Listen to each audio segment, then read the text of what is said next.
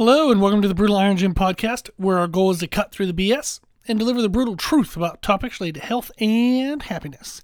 Today's podcast number 1520.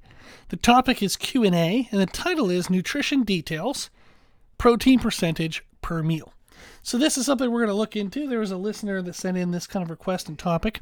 Uh, before we get into this, though, I, I do encourage you, if you haven't, listen to podcast 1232, which is our nutrition podcast titled Start Here. You can find that on our website at www.brutaliron.gym.com. That'll tell you step by step how to write your own nutrition program and step by step what's the most important components of a nutrition program. So what I'm going to talk about today are kind of like the the finer details. None of this matters if you're not tracking your calories per day, your protein per day. And what we're actually talking about today is kind of the third most important thing, which is distribution of your calories and protein. So, what we're talking about today means nothing if you don't have consistency in your calories. So, if you do everything I'm going to tell you, but you're not consistent in your calories, you're not going to get anything from it, and then you're going to think, I'm an idiot. but I don't think I am. At least I hope not. So, make sure you listen to podcast 1232, and that way you know the kind of the base of what you should be doing. Now, today's topic came from a listener. They're a men's physique competitor. They've competed twice before, and they want to get leaner. They would like to be leaner in the off season as well as leaner in their competitions.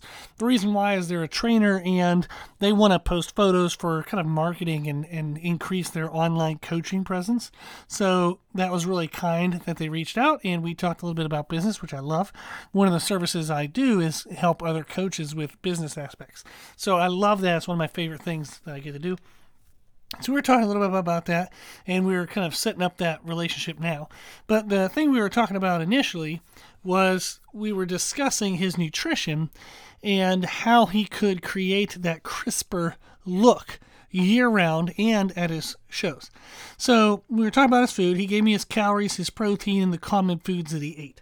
And I said, okay, well, that, you know, all looks, of course, really good. I said, do you mind sharing your nutrition app like details like do you use MyFitnessPal and stuff? And he said yeah. And i said well would you mind sharing your username and password? I want to log in and kind of see what you're eating throughout the day. He's like okay you know so he's sure. So he sent it to me i looked in and i was like oof uh-oh. And that was the thing that we found. So what we found was his his protein percentage per meal had extremely large variations.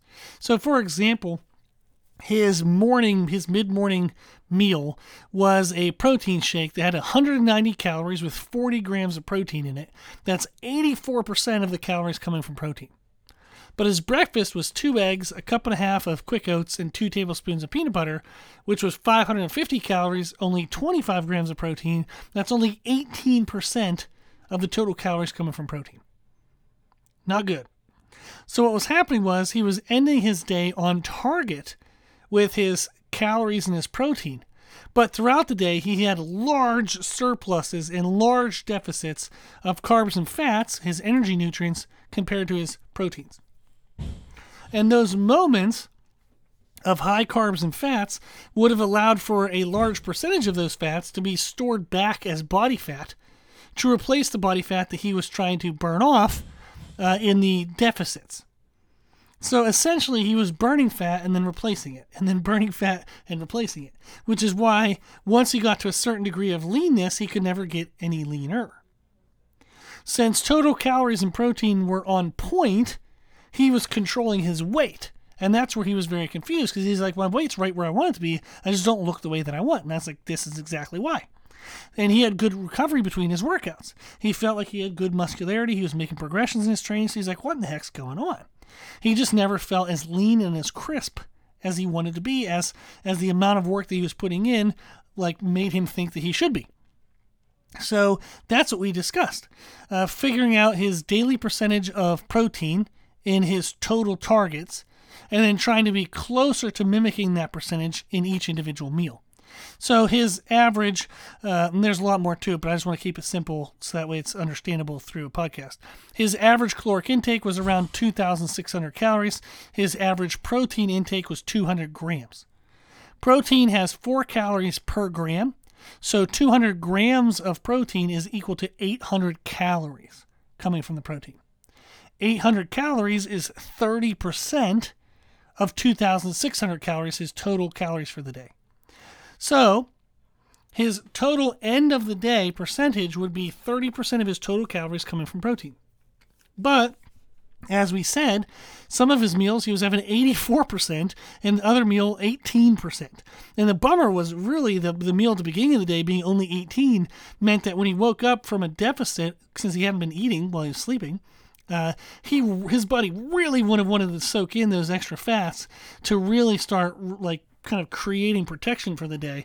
So it was just double whammy by having that be like the worst meal to start with low protein percentage. So that's what we just talked about. So an easy example of this is um, if we're trying to maintain 30% as like our better kind of average.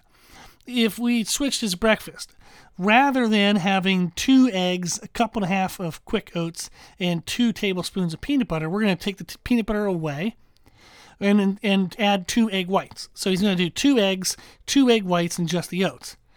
That brought his protein percentage from 18% up to 27%. So pretty much right on point, around that 30%. Then that peanut butter that we took away, we're going to put it with that protein shake. And that took that from 84% protein down to 50% protein. So all of a sudden, there, just that quick of a change, the variance went from 18 to 84 to just 27 to 50. That's not a perfect example, and we're actually going to make more refinement, but that was the example I gave him just in a quick email when we were talking back and forth. So, something as simple as just rearranging the food allowed for the protein percentage per meal to be a lot closer to his norm. And that's going to help him better regulate uh, fat surplus and deficit throughout the day, and that's going to get a better quality of fat loss throughout the day. So, the range that we decided on is we're going to try to rein his variance in to plus or minus 10%. So at his meals, he can he wants about 20 to 40% of the calories to come from protein. We still want the ending daily average to be around 30%. So if one meal he's, you know, 5% low, he wants another meal later in the day that's 5% high, you know, or if he's 10% low in one meal, he wants two meals 5% high later in the day. Just somewhere at the end of the day, try to get to 30% because that's what our target is, but don't have the variance be larger than 20 to 40%.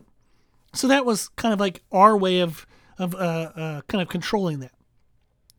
So by narrowing the percentage of the protein per meal to better mimic the daily targets that we have, it can help control those carbon fat surpluses throughout the day, and that helps him create a much leaner physique. So, this type of change isn't needed for weight management. It's not going to change his body weight but it is for the quality of weight management, the way he looks at that weight. He will look leaner, have more muscle, better energy. He's going to look good and feel good for all the work that he's putting in. His weight won't change because that's not, you know, as impactful to weight change, but it's super impactful for the quality of the way you look. So I thought this would be a fun one just to throw out there for people. So if you're putting in a lot of work to your nutrition and you're also wondering, you know, why aren't I a little bit leaner given all the work I'm doing? Look at the protein percentage per meal and try to have that better mimic your daily total target of protein percentage for each day. That'll be a cool tip. Okay. Well, that one's uh, short and sweet, but I hope it was interesting. Hope it gave you something to think of. If you have any follow up questions, just shoot me an email, brutalirongym at gmail.com. I love when people reach out, so thank you to this person who reached out. Um, I'm excited to work with you now that we're going to be doing the business stuff, so thank you.